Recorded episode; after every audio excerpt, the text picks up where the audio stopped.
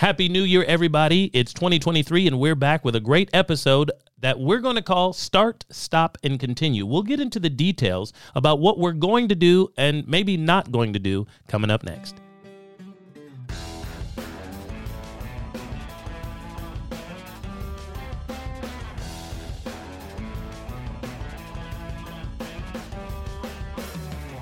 Welcome, ladies and gentlemen. As of our recording, it is January 2023. I'm JDew, and this is Tim Joiner with the Grow with Tim podcast. We have been here officially a year, and now in our new year, we have a podcast that's going to help us think about how to start goals. What is SMART about our goal? A lot of people know that term, SMART goals and things like that. What are the things that you've already been doing well as a high-octane entrepreneur that you can continue, maybe iterate on and get better at? That's why we're here today. And I believe, Tim, you're prepared to quiz me on a workshop that you've actually done with lots of people from time to time and kind of maybe walk us all through what we can do in this new year. Yeah, I am. I had this experience probably 10 years ago with a business coach that I was working with at the time that had all of his clients set goals in 7 different categories. Okay. And now I think 7 goals is too many. You can't keep track of all of them. But I think it's really useful to think about your life comprehensively. Gotcha. To think about each of these 7 categories and then pick 1, 2, 3 at the absolute most that you're going to focus on and actually commit to. So I thought maybe we could do that today. Our listening audience can listen in. If they're driving, they may not be able to actually write things down, but I'm going to lead you through this. Okay, gotcha. You're going to think about how to plan for a great 2023. Wonderful. I need it. And I love the idea that your life is so much more comprehensive than just your business work. Yeah.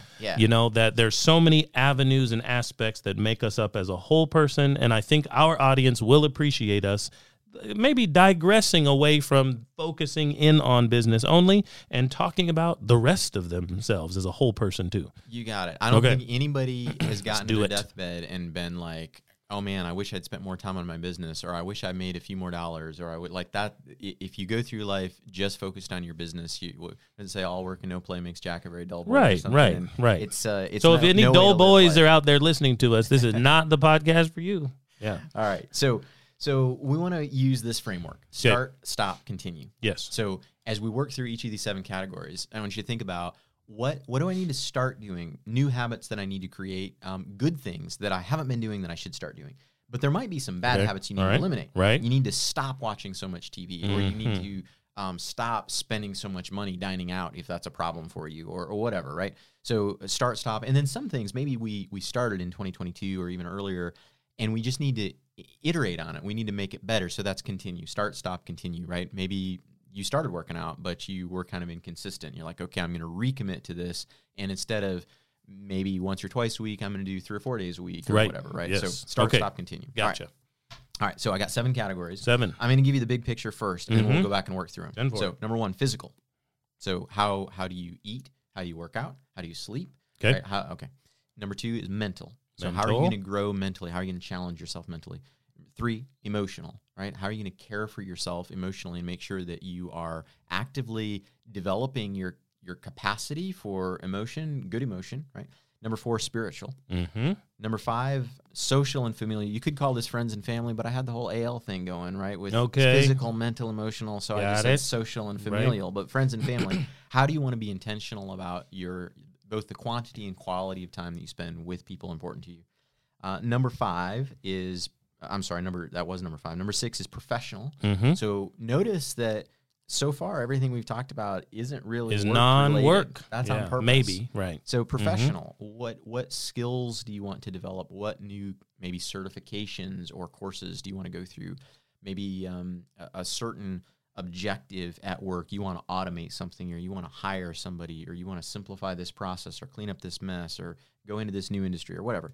And then finally, financial. So both personally and organizationally, what kind of monetary goals might you have? So those are the categories. Do you want me to be like really specific? Yeah. Okay. So you think our audience is ready for that, to like dive into JDew's life a little bit? Okay. So what I want you to do, because 1 or 2 of these categories I'm kind of nervous about but let's see if I can if I can make you sweat out there, then you know this is the real deal. This is the real stuff, and you should do it too. That's right. All right. So the important thing to note is no matter where you are, right? You may look at JDew and say, "Oh man, that's who I want to be when I grow up. Or you may say, not after this episode, not after this episode. Right, yeah, no. Right, exactly. But that's okay. We're gonna give you some examples, and I hope that for those of you that are not driving, you can actually hit pause, right, as we work through this and maybe get out a legal pad or something to write and think through this stuff with. So number one, physical. By the way, these first four come from a book called The Powerful Engagement, which is actually our next podcast. Yes. So we're going to talk about a book that I think if you bookmark this podcast, come back next time because I think it's going to be a really valuable episode. Powerful Engagement,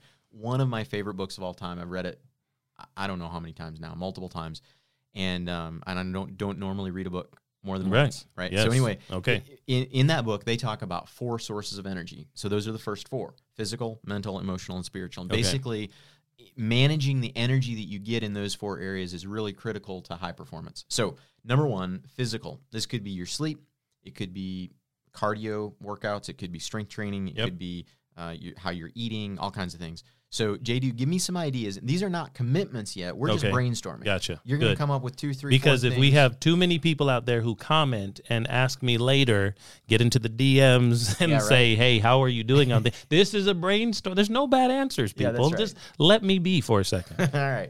So what kinds of things might you pursue in 2023 in the area of your physical health and fitness? Okay, so my question is I'm giving you the start, stop, and continue yet, or just... Yeah, well, you don't necessarily have to have all three categories. It might be any one or a mix of all three. Got it. Well, one thing that I realized I was not doing over the course of the last year is I have some habits that are okay. And let me tell you, so what I did this last year is I built a physical chart, put it on the wall, got a grid, and it's at the home office. Yep. And there's four different physical things, three we all know and one that we've mentioned once or twice to each other that I did, and I just checked the box physically every time I did it this past year. Let's hear about it. One of those is push-ups. 100 push-ups. Yep. So I got to do them within that one day. Yep. 100 push-ups. If I did it, I got a check. Okay. And that's every day. Every day to get a check. No, every day that I did it, I got it. But if you're going to get a check, you got to do 100%. Yeah, I got to do 100. So the times I realized I'd only done 80 and fell asleep, I didn't get to check it. I got you. Okay. So 100 push-ups. The other one is 100 squats. Yeah. So air squats right there in the house, in the office, wherever. Yeah. And 100 crunches. Yep. So those are three that I said, you know what? Without having to go to the gym, taking lots of times, I don't have to do them all together, right? It's just maybe 10 sets of 10, 5 sets of 20. Okay. That'll keep me active and thinking about it and healthy. And the visual helped me, right? Yeah. Putting it on the wall or having a big poster board. Yeah.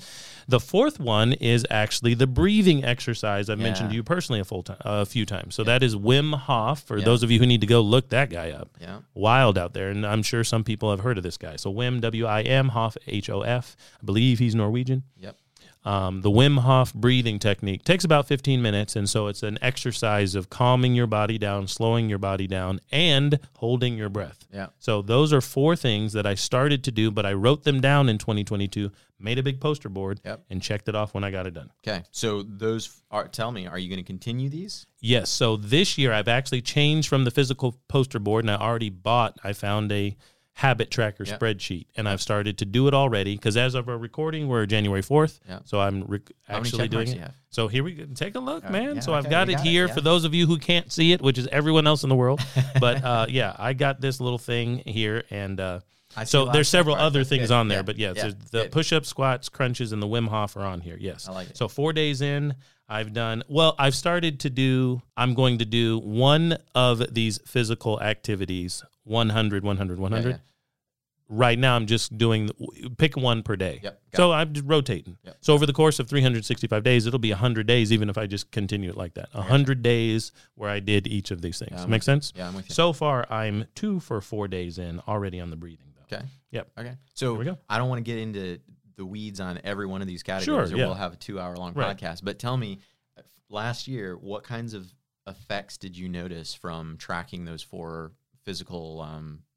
Well, number one, I think I'm getting myself into a place where you realize if it's not at bulking season, if I decide 2022 or 2023 is not bulking season, this stays consistent. It's easy for me. Any of these things takes 10, 15 minutes. I can spread it out throughout the day, and I'm not burdened with the thought of, man, I didn't get to it today. Like I feel okay about hitting this 100 times this year. Yeah. Awesome. So that was one thing. Okay. I will say that one thing that I need to start, I realized partially because of these physical activities, is over the course of 2022, building a couple businesses, doing a lot bigger things than I'd done before in certain areas, and having more responsibility, I did not actually sweat really in 2022. Okay. And I realized that's a problem. I need to actually sweat out, sweat to the oldies and get this stuff out. So I'm looking for additional racquetball partners, and I tell you, you sweat on that. So if you want to play me racquetball, you never let me know. Have I ever. Never have you ever. But maybe, I don't. Maybe. So. For me, I actually think getting into the actual gym or running, which I can run. Yep. I don't run, but I can run. Those allow me to actually sweat, and I got to start those. Yep. Mm-hmm. All right. Sounds good. All right. So there's a few examples. There we go. All right. Let's talk about mental. How are you going to challenge yourself mentally to stay sharp and make sure that you're creating all those new neural pathways, not letting them die, right? Okay, so for me, one of the things that I do, for those of you who know Tim and I well, or you're friends with us in our community, you might know that I'm a speaker.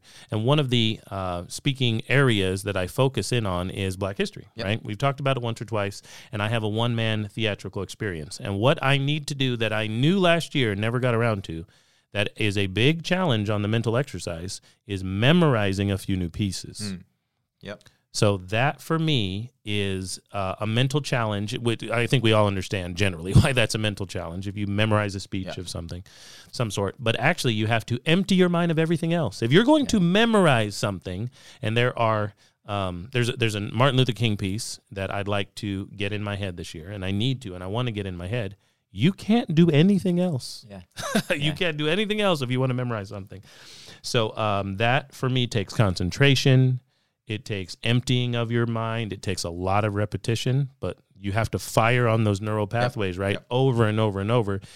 You don't memorize until you get it right. You memorize for speaking and presenting in front of people to a place where you can't get it wrong, because it's bad if you are going to get it wrong. So you have to get it more right than just it's got to be solidified and cemented. Yeah. Yep. So that's one thing. I like it. And memorizing absolutely challenges your brain, and it makes it work in ways that just every day going through your routines don't. So I like it. Any other things you've thought of on the spot here? For I'm not really sure, because that one's on my mind now. We're getting it. January's MLK holiday is celebrated this month. Black History Month is February. I get really busy. So that one...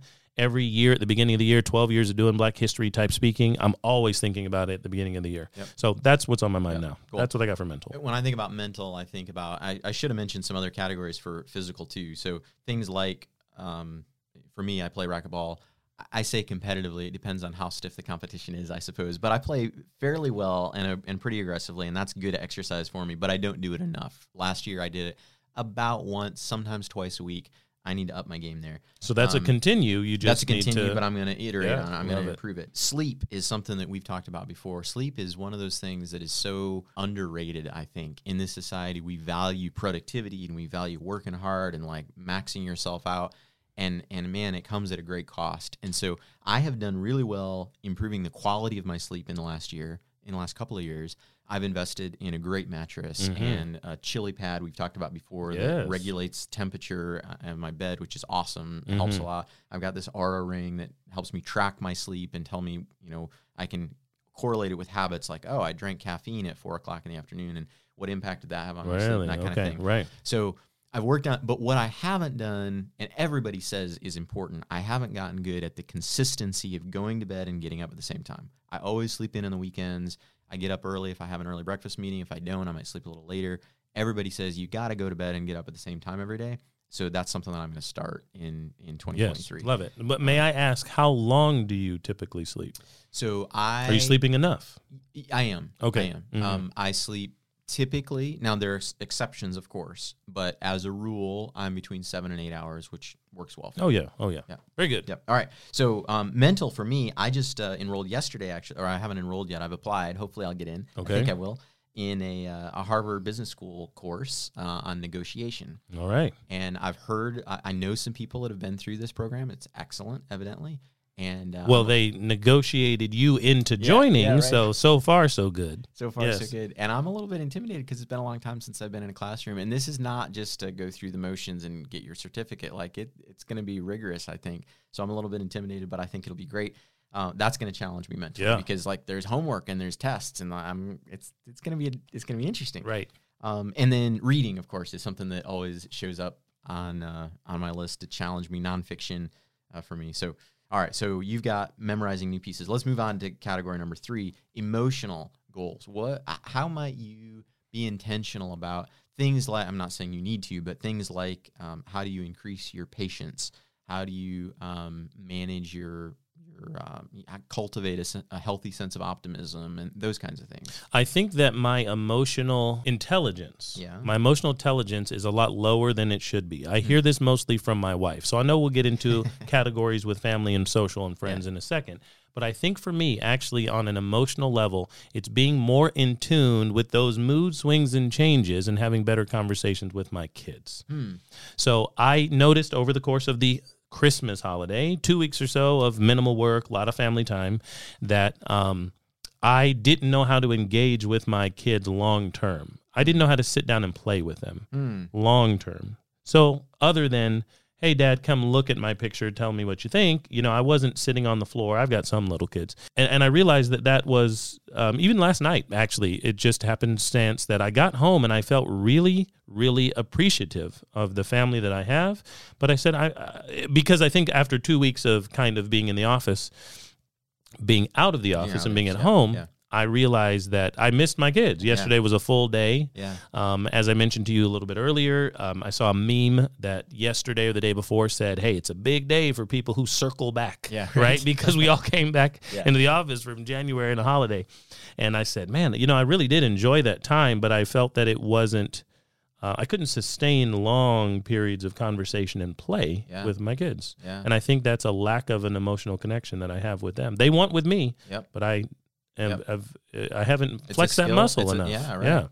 That's interesting. I noticed on a car trip, my wife just did an exceptional job, and she's been reading a lot in this area of kind of helping my youngest daughter, who just had, as 5-year-olds are wont to do, just had sort of an emotional meltdown. She hadn't eaten for a while. Her sleep schedule had been messed up. We were traveling for 12 hours in a car, and that kind of thing. And it was just a beautiful thing to watch her engage with my daughter, and manage those emotions and validate how she was feeling without just accepting a tantrum, and kind of talk her off the cliff. And I thought, I need to get better at that. So I'm not sure how I'm going to do that yet. I need to learn from her. Yeah. How do we do it? Well, we check in with our wives probably a little more often because they're more in tune to those things. Maybe read a couple of these articles my wife sends me via Facebook that I kind of pretend I read.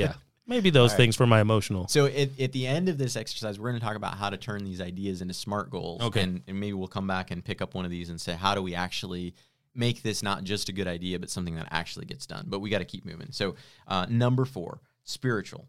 So for some of our listeners who share our faith, this might mean spending more time with God in prayer and Bible reading, for example. It might have something to do with how you get associated with your church, or how you get more involved with your church. For some people, maybe they as the writers of this book we're going to talk about next time, basically a spiritual goal is something that's connecting with a purpose bigger than yourself. Right, so how do you not just live for money or for fame or whatever, but actually create meaning and purpose, guided by a value system that's bigger than just you, right? So some spiritual goals. So what might be some spiritual goals for you? Well, as I mentioned to you, actually, in a different conversation already, this past year, I decided to listen through the Christian Bible. And I just audio, right? The whole thing, yeah, throughout the year. You finished on December 30th. I finished it, and I just felt kind of spiritually blessed by that. I wasn't saying that I did some sort of new, action that earned me some points for the afterlife or heaven or something, but I just enjoyed it and felt that as a comprehensive story, got into a routine as I'm driving, I'd always pop it on in the morning. I just really enjoyed it. So number 1, I think continuing listening to it is going to be good for me, but I think this time I won't necessarily go all through. I might listen to a few of my favorite books or something a few times. Yeah. That's one of the things that I might do. My family is involved with church, and we regularly go on Sundays and things like that. And one of the things that we've been talking about, our church ministry has like a lot of Christian denominations are doing these small groups, right? Yep. So we have a group of people we generally see monthly. Yep. It's not all that much. I think a lot of people might do it more often. Yep. Yep, we have a life group that meets once a week. Yeah, we're doing it kind of once a month, and it's more of a social thing with our group. And I think that we've been, one or two of us in that group have been begging for more of less of a just casual social connection, and more of a time where we all have families and kids, that we get more intentional about that. And so I think it's on the horizon for our entire group. Yeah. And I think the connection to people with similar values and faith at our little group is going to be big this year. We need to do something as a group. Yeah. So I think for me, that's going to be helpful. I'm busy everywhere else. These people know my kids, know my wife, have a value system that's very similar. We're listening to the same sermons weekly. Right. You know, I think that's going to be something we need to do in that area. Yeah. That's what we do in our life group. We meet Wednesday night, and it's a sort of an informal review of the Sunday sermon. Okay, so we all heard the same sermon, and then we're talking about, like, how do we apply that? How should our life be different this week because of what we heard on Sunday, and so that it doesn't just go in one ear and out the other. Right. And then we have a time of prayer, and then we have a time of fellowship. Sometimes there's food involved, not always. And I think that's been a real blessing. We started our church, and my family in particular started with life groups probably 6 years ago or so, and it's come to become an important part of what we do. Right. So.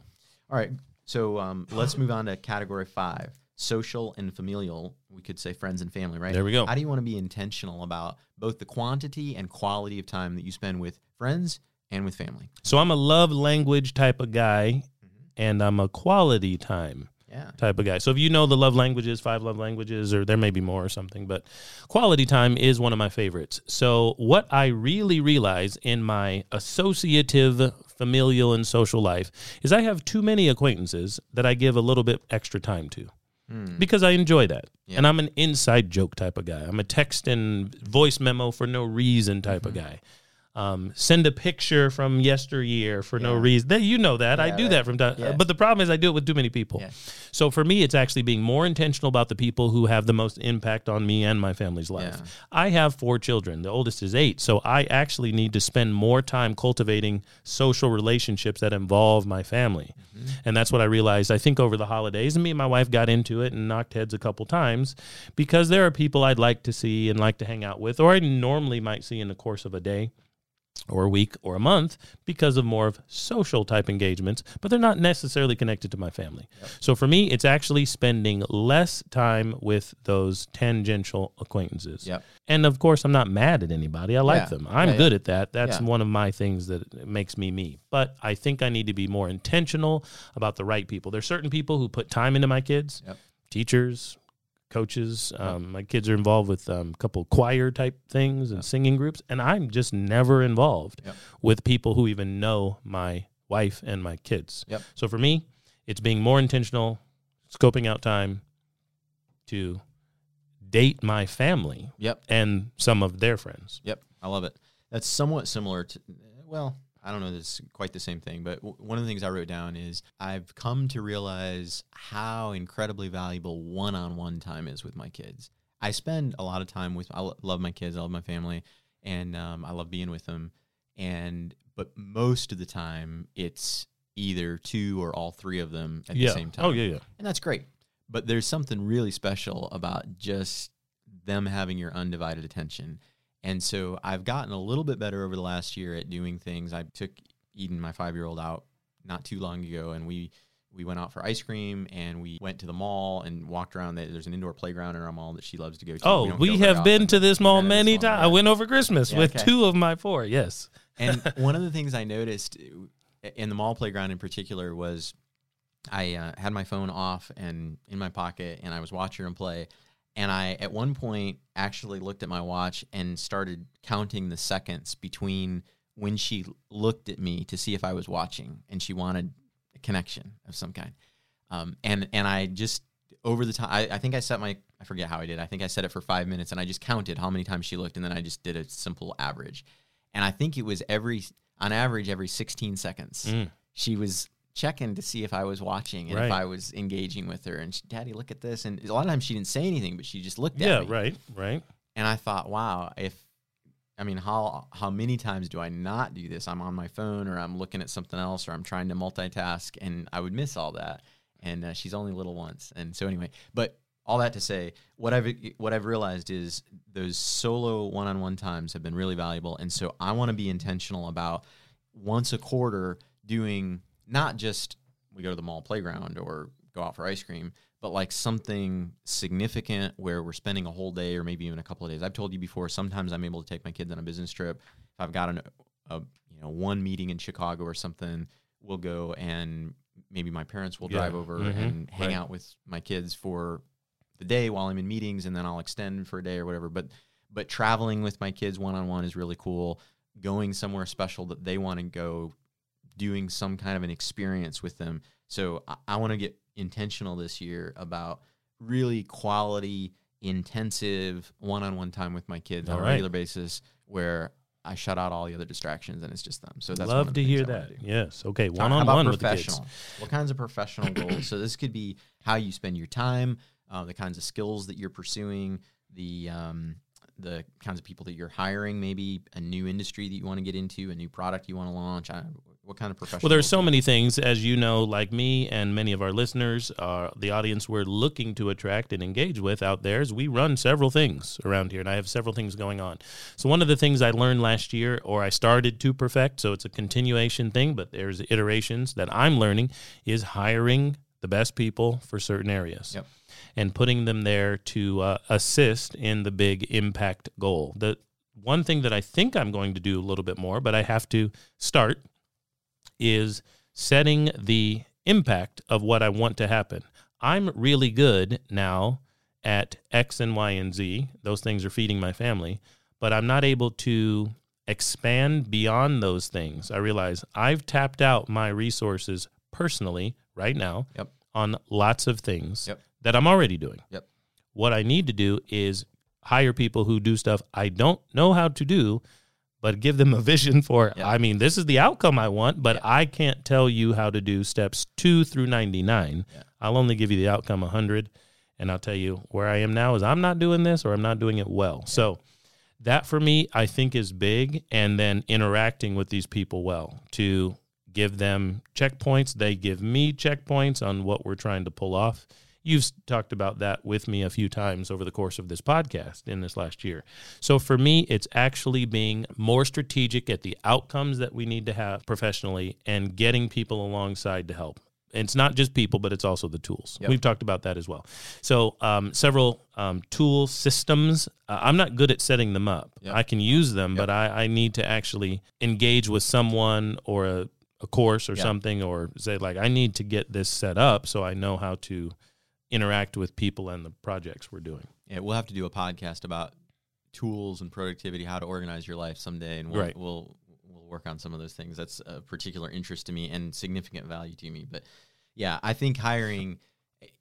You and I both read a book called Who Not How, and we've talked about it before. I won't rehash all of that, but the idea that most of us that are highly capable entrepreneurs or business leaders, we tend to see a problem or an opportunity, and we say, "How are we going to do that?" And that's usually the wrong question to ask. Instead, we should say, who do we know or who could we find that already knows how to do that, that's already better than we are, that can seize that opportunity or mitigate that risk or solve that problem or whatever. And for me, it was a big paradigm shift. It used to be that I hired people that could help me, right, in the very beginning. And then I realized I got to hire people that are better than me. But it was easy to find somebody that was a better designer than me because I wasn't a very good designer. Easy to find somebody that was a better programmer than me. I wasn't a very good programmer. First of all, I hired people to help me that were sort of assistants. They weren't as good as me. Then I figured out how to hire people that were better than me in those areas. But the real kind of big shift was when I figured out how to hire people that were better than me at the things that I was actually good at. Mm-hmm. And that was kind of an identity crisis, but it's unlocked so many things. So I think you're on that same journey. For me this year, one of the things I want to do is replace myself in a couple of roles. Like you, involved in a lot of different things.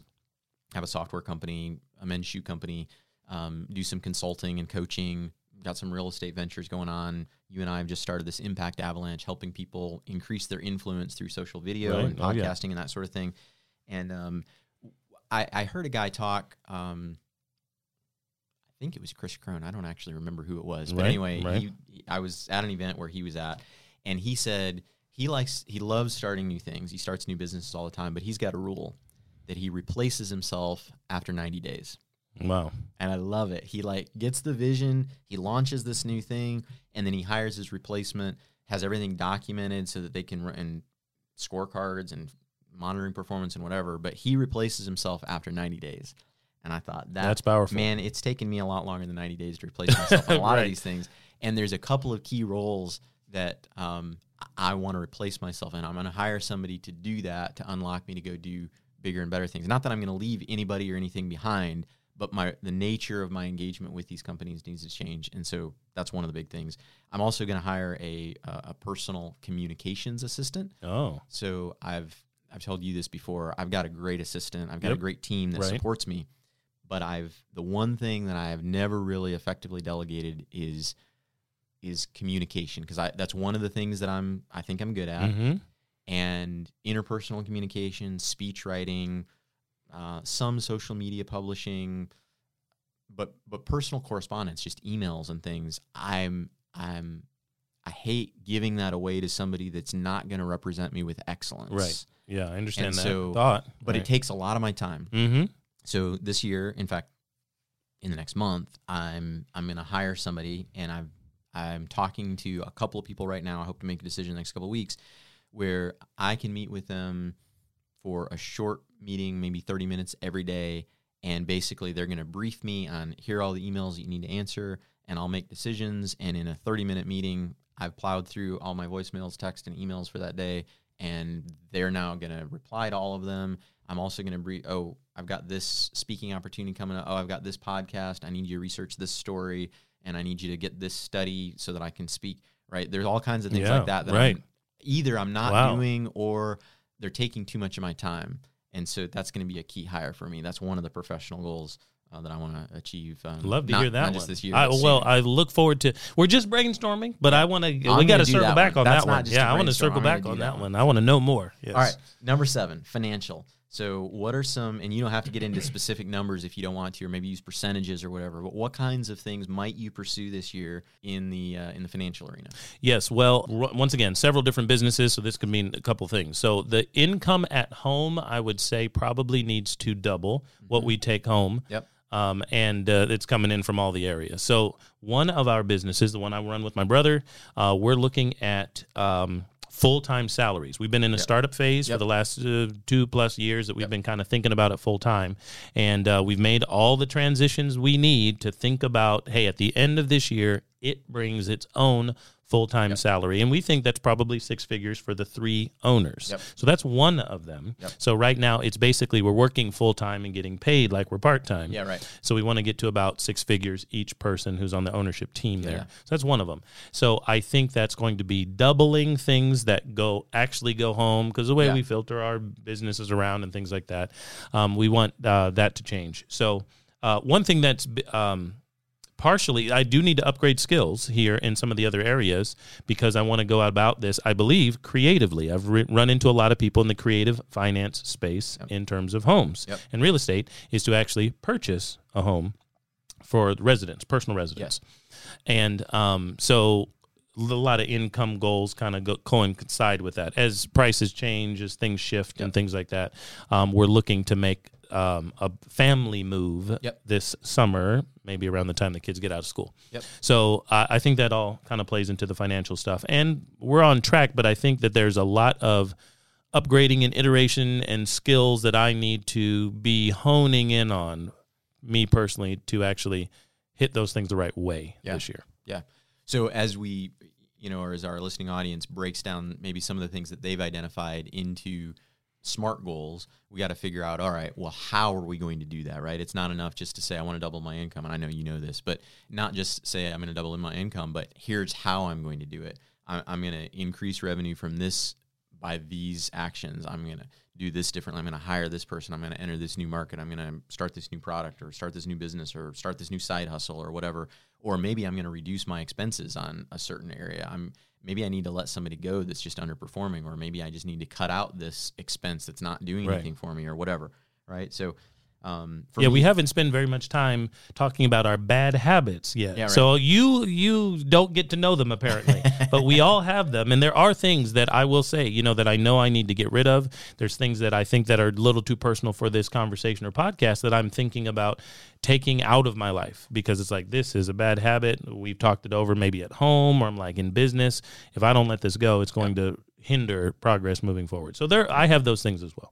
So for me, the financial goals that I've started working on are personal income. I want to see some growth there.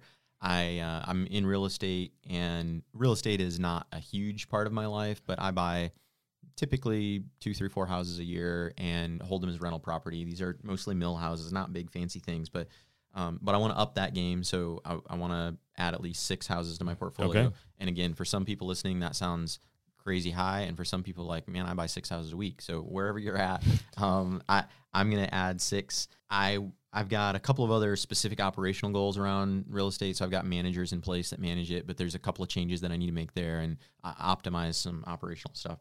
I want to grow my liquid investments. For most of my life, I put almost all of my profit into either businesses or rental property, real estate, right? And I've sort of neglected stocks, bonds, mutual funds, that sort of thing. I've got a portfolio, but it's not huge. And I want to double that portfolio this year. Yeah. The other thing I realized is, even though cash flow is really strong, I've got so many opportunities for growing wealth, and I'm plowing money back into all these things.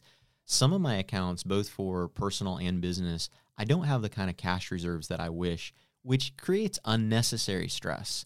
Like, there are times where some big contract gets delayed or something, and man, I was counting on a $250,000 check for this company, right? And now that's going to get delayed 2 weeks, but I've got payroll coming up, and man, I'm going to be down to like $20,000. So the way my checking and my savings is set up right now. So then I'm shuffling money. Right. For, like, we've all done it. I got to borrow from this to go over here. And I just realized, you know what, that's stupid. I've got enough that I just need to set limits and say, I'm going to have this much cash reserves. And so I've got different limits for different things, but I'm going to have, 3 months operating cash in everything that I do, minimum, just sitting there in cash, because that's going to reduce stress for me. And that's worth a lot. So anyway, those are some of the kinds of financial goals that I have, but some people I think are going to say, I want to have certain savings goals, or I'm going to invest a certain percent. I want to get my company match, get out of debt, absolutely, or stop spending so much on lattes or whatever. And by the way, I'm not preaching this scarcity mentality, like I've got to pinch every penny. I want you to enjoy life, but if you're in a position where you actually shouldn't be buying a latte every day on your day to work, then stop buying the latte, right? Yep. All right. So those are the 7 categories: physical, mental, emotional, spiritual, social and familial, professional, and financial. So now, and we won't take much more time because we're already, I think, 40 minutes in or so, but we want to take at least 1 or 2, 3 at the most. You can't commit to all of these things because you don't have enough, nobody has enough willpower or discipline to actually focus on all of these things. But take a minute to look through all of these and say, that one would be maybe foundational for improving my life in 2023. And so you look over your list and say, that's the one I want to focus on. And then we want to make it SMART. So, SMART goals, when I first heard about SMART goals probably 15 years ago, I thought it sounded like a fad. It sounded like kind of gimmicky. I'll be with you. I'm with you on that. Yeah, for sure. Mm-hmm. And it sounded too easy, too. Yeah. Gimmicky. It's SMART. But, it felt forced. Like, okay, you're trying to come up with, 5 things, like an acronym, and it just felt forced to me, and it didn't. But it's had staying power, not just in my life, but in millions of people's lives. Like, there's a reason that it stuck around. It's actually worth something, and I think each one of those letters has value. So for those of you that don't know or don't remember, let's review real quick. A SMART goal is, number one, specific. So it can't just be, I want to improve in this area. It can't be kind of a vague general idea. It's got to be specific. Mm-hmm.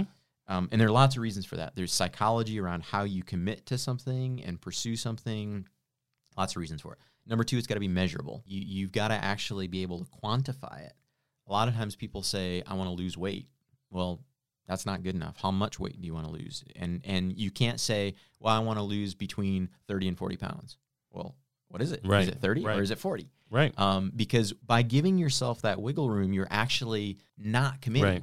And measurable also can just mean generically that you can track it. It's something you can actually track. Right. Right. Right. Because if you say, like you mentioned, improve, we don't know how to track that. Right. That measurable can help with that. And you also might have something in your business. You say, I want to, I want to reduce the number of complaints that I get, or I want, do you have a system to measure that? Because if you're not tracking every phone call and every email and every text request or whatever, however, then you don't actually know. So you got to make sure that this goal is measurable. Number three is attainable, right? So I've got lots of lifetime goals. One of them is I want to go to space, right? Yeah. Well, I'm going to go to space, no doubt about it. I'll go to space in my lifetime, but I'm probably not going to go to space in 2023. I just not set up. There's only about 12 people who are going to space this year. I don't think it's going to be me. It's not going to be me. And so that's not attainable. So it would be stupid for me to set a goal of going to space in 2023 because I'm probably not going to do it. It's fine for a lifetime goal because I'm absolutely going to do that. Right? I want to fly in Air Force One. Also, probably won't happen this year. Wow. I got some goals that I'll hit in my lifetime, but maybe not this year. So it needs to be attainable. That doesn't mean it should be easy. It needs to challenge you. It needs to scare you a little bit. It's going to require work, but it's got to be reasonable where if I marshal the resources, if I spend the money, if I commit the time, whatever, I make a reasonable effort, it is possible. It's attainable. Number four is one that I think is really important. It's relevant. So what do I mean by relevant? Well, relevant, I think, is, you could use lots of other words for it, but it's got to be an R because it's got to be smart, right? But it's got to be meaningful. It's got to be valuable. It's got to be something that you actually want to do. So sometimes people choose goals because it's a popular thing to do. Like everybody has fitness goals around the beginning of the year. Yeah, of course. But maybe you don't actually want to work out 5 times a week. Mm-hmm. It's just not something that you're choosing that goal because of somebody else, but it's not actually going to improve your life. If you're already reasonably fit and you're so I'm in that position, right? I don't work out 5 days a week. I typically work out, depending on how you count, 1 or 2 days a week. Right. And like me, I don't sweat. I realize I need to sweat. But there's a different type. Good shape. Right. We're not overweight. Our knees work. Yeah. And everything like works. Right. Yeah. We've got a lot generally of healthy. Yeah. We're in our ideal target weight range. Right. Yeah. Okay.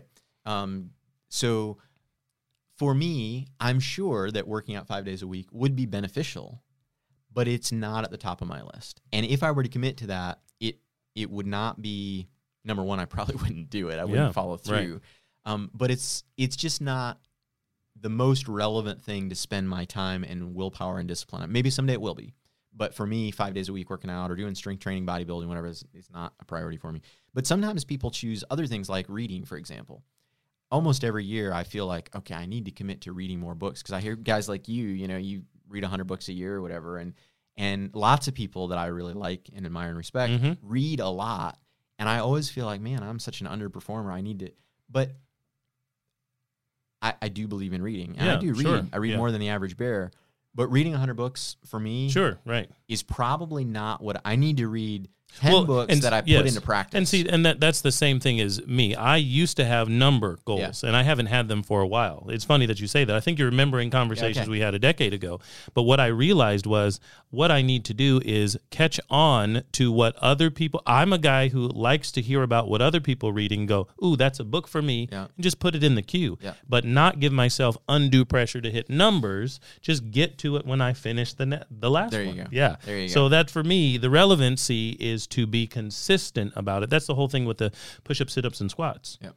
I don't have a number I have to hit, but if I put a chart on the wall and say I need to hit 100, I will go for it. Yeah. And that's good enough. There you go. So it's relevant for me to just make the target. So relevant, you just want to make sure that it's not somebody else's goal. Yeah.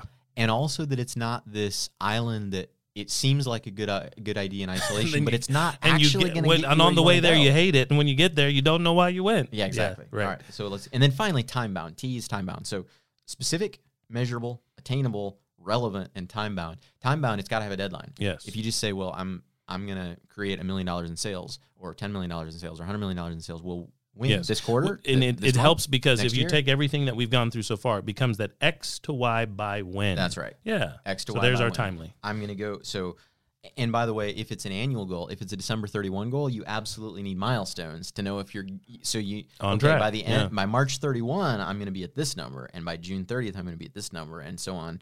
Otherwise you waste half your year and you kind of forget about it. And then you're like, oh crap, it's December and I haven't worked on this goal. It becomes untrackable, unmeasurable. You realize maybe it wasn't relevant because there's no way I can hit this. Yeah. So you got to have your time. So I used to think that this was kind of a gimmick. I've kind of come around, and most of the time now when I set a goal, I actually think through, okay, is it specific enough? Can I actually measure it? Is it attainable? Realistic, you could say. Is it relevant? Do I actually want to do this thing? And then do I have a good a reasonable timeline on it? And then I want to pick just one or two things at a time to work on until it becomes a habit. And once I master it, I'm like, okay, now it's not hard for me to go work out X number of times a week, or it's not hard for me to get up, go to bed and get up at the same. Right now, that's going to kill me. That's what I'm going to start. I already have started going to bed and getting up. That is, well, if it kills you, you'll be tired and you'll fall asleep. So it'll be good. Right. But that's a habit change for me because I've never done that before. Yeah. But I think after a month or two of it, it's just going to be like, oh, it's bedtime. Well, it's the same thing that I'm talking about maybe with reading. It became a habit for me. So I don't need to go as hard as I did once or two, 3 years. Yeah. It's a habit now. So don't do all this at once. No, you'll never hit it. Take some time to think about physical, mental, emotional, spiritual, social and familial, professional, financial. I like to think about all of those and then pick from them. So brainstorm, come up with some bullet points under each one of those, and then pick one or two or three. You say that's worth committing to. Make sure it's smart, and then pursue it. And when you master it, then move on to number two. And I think that the problem is so many of us do one of two things. We either float through life always reacting. We let life happen to us instead of us happening to life, right? Or we, in January, get all this energy like, oh, I'm going to do this, and I'm going to do that, and I'm going to change this, and I'm going to improve this. And it lasts for like 2 or 3 weeks and doesn't. So in conclusion, I've got one more thing I want to get out here before we wrap up. I read a study recently about how important it is to be specific about the time and place that you're going to do whatever it is you're committing to. Right, I love this. So I should have looked up this study, see if I had a communications assistant that helped me prep for this. She would have all this teed up on note cards for me, but I didn't do that. So here's what I can remember of this study. Several studies. One was they asked college students to work out, and they wanted to figure out how to change behavior. That was what the whole study was about, and they chose working out as the thing that they were going to track. And so for one group of students, they 100 students or something, they put them in a room and they gave them a lecture about how important working out is. It reduces your risk of cardiovascular disease and all these important health benefits. And that group, if I remember right, experienced a 19% increase in their gym activity. Yep. Okay. Mm-hmm. So education works, but only a little bit. Right. 19%. Then they had a similar group, same kind of people, same random sample, and they gave them that same education. But then on their way out, they said, all right, just write down on this card when and where you're going to work out. Uh-huh. Well, I'm going to go to this gym Mondays, Wednesdays, Fridays at 6 a.m. Whatever. It didn't matter when, but just write it down. That group, it was like a massive change. It was, 80% or something increase versus the 20% increase. Yeah. Because they actually thought about, and why is that? Well, partly because it takes out a lot of the cognitive work. If you just say, I'm going to someday go to the gym, then every day you're making a decision like, should I work out today? I don't feel like it. I'm going to go back to sleep. But if you say, no, I'm going to, today's a Monday and it's 7:00, I'm going to go. You've already pre-made that commitment. Right. Maybe you've taken out your gym clothes, you put your tennis shoes right beside your bed, so when you get up, you want to reduce all the friction because you don't have very much willpower. Right. It's a limited quantity. It's a limited resource. Love to hear it. So another study, they said they had people write a resume, and it was due Friday at 5 p.m. This was like on a Monday or something. And all right, so 100 people, literally nobody delivered. They all committed. Mm-hmm. They're going to have this thing turned in by Friday, 5 p.m. Nobody did it. Then they had another group say, commit to it. Yep, same deal. They committed to it. They said, all right, when and where are you going to do it? Oh, well, let's see. I got time, I've got a break Thursday morning between 9 and 10. I'll write it Thursday morning at 9 o'clock. When they put it on their calendar, something like 80% of them did. Right. I don't remember the numbers, but anyway. So as you think about building new habits and committing to new goals, you've got to figure out not only what you're going to do and how you're going to measure it, when you're going to do it, like by when, March 30th, but you've got to figure out, all right, specifically when and where am I going to do? Make that decision ahead of time. If you say, I'm going to save more money, well then say, okay, every other Friday when I get paid, I'm going to move $500 from my checking account and my savings account. Then do one better, go in and actually automate that process. There you go. Right? So you don't even have to think about it. Mm-hmm. But if you get specific about when and where you're going to do something, you're much more likely to do it. So any closing remarks? So ladies and gentlemen, if you are going to commit to a few SMART goals that you can start, stop, or continue in 2023, we'd love to hear from you. We need more feedback. Did you enjoy our stuff, or do you want to know Tim's bad habits that he's going to stop? You can ask whatever. Doesn't mean he's going to tell you the answer, but we'd love to hear from you here on the Grow with Tim podcast as we move into 2023 and we give you a blessing for the new year. Talk soon. Happy New Year, everybody. Thanks for listening to today's Grow with Tim podcast. If you enjoyed the show, be sure to show us some love by following us here and on our other social media platforms. You'll find all the links at growwithtim.com.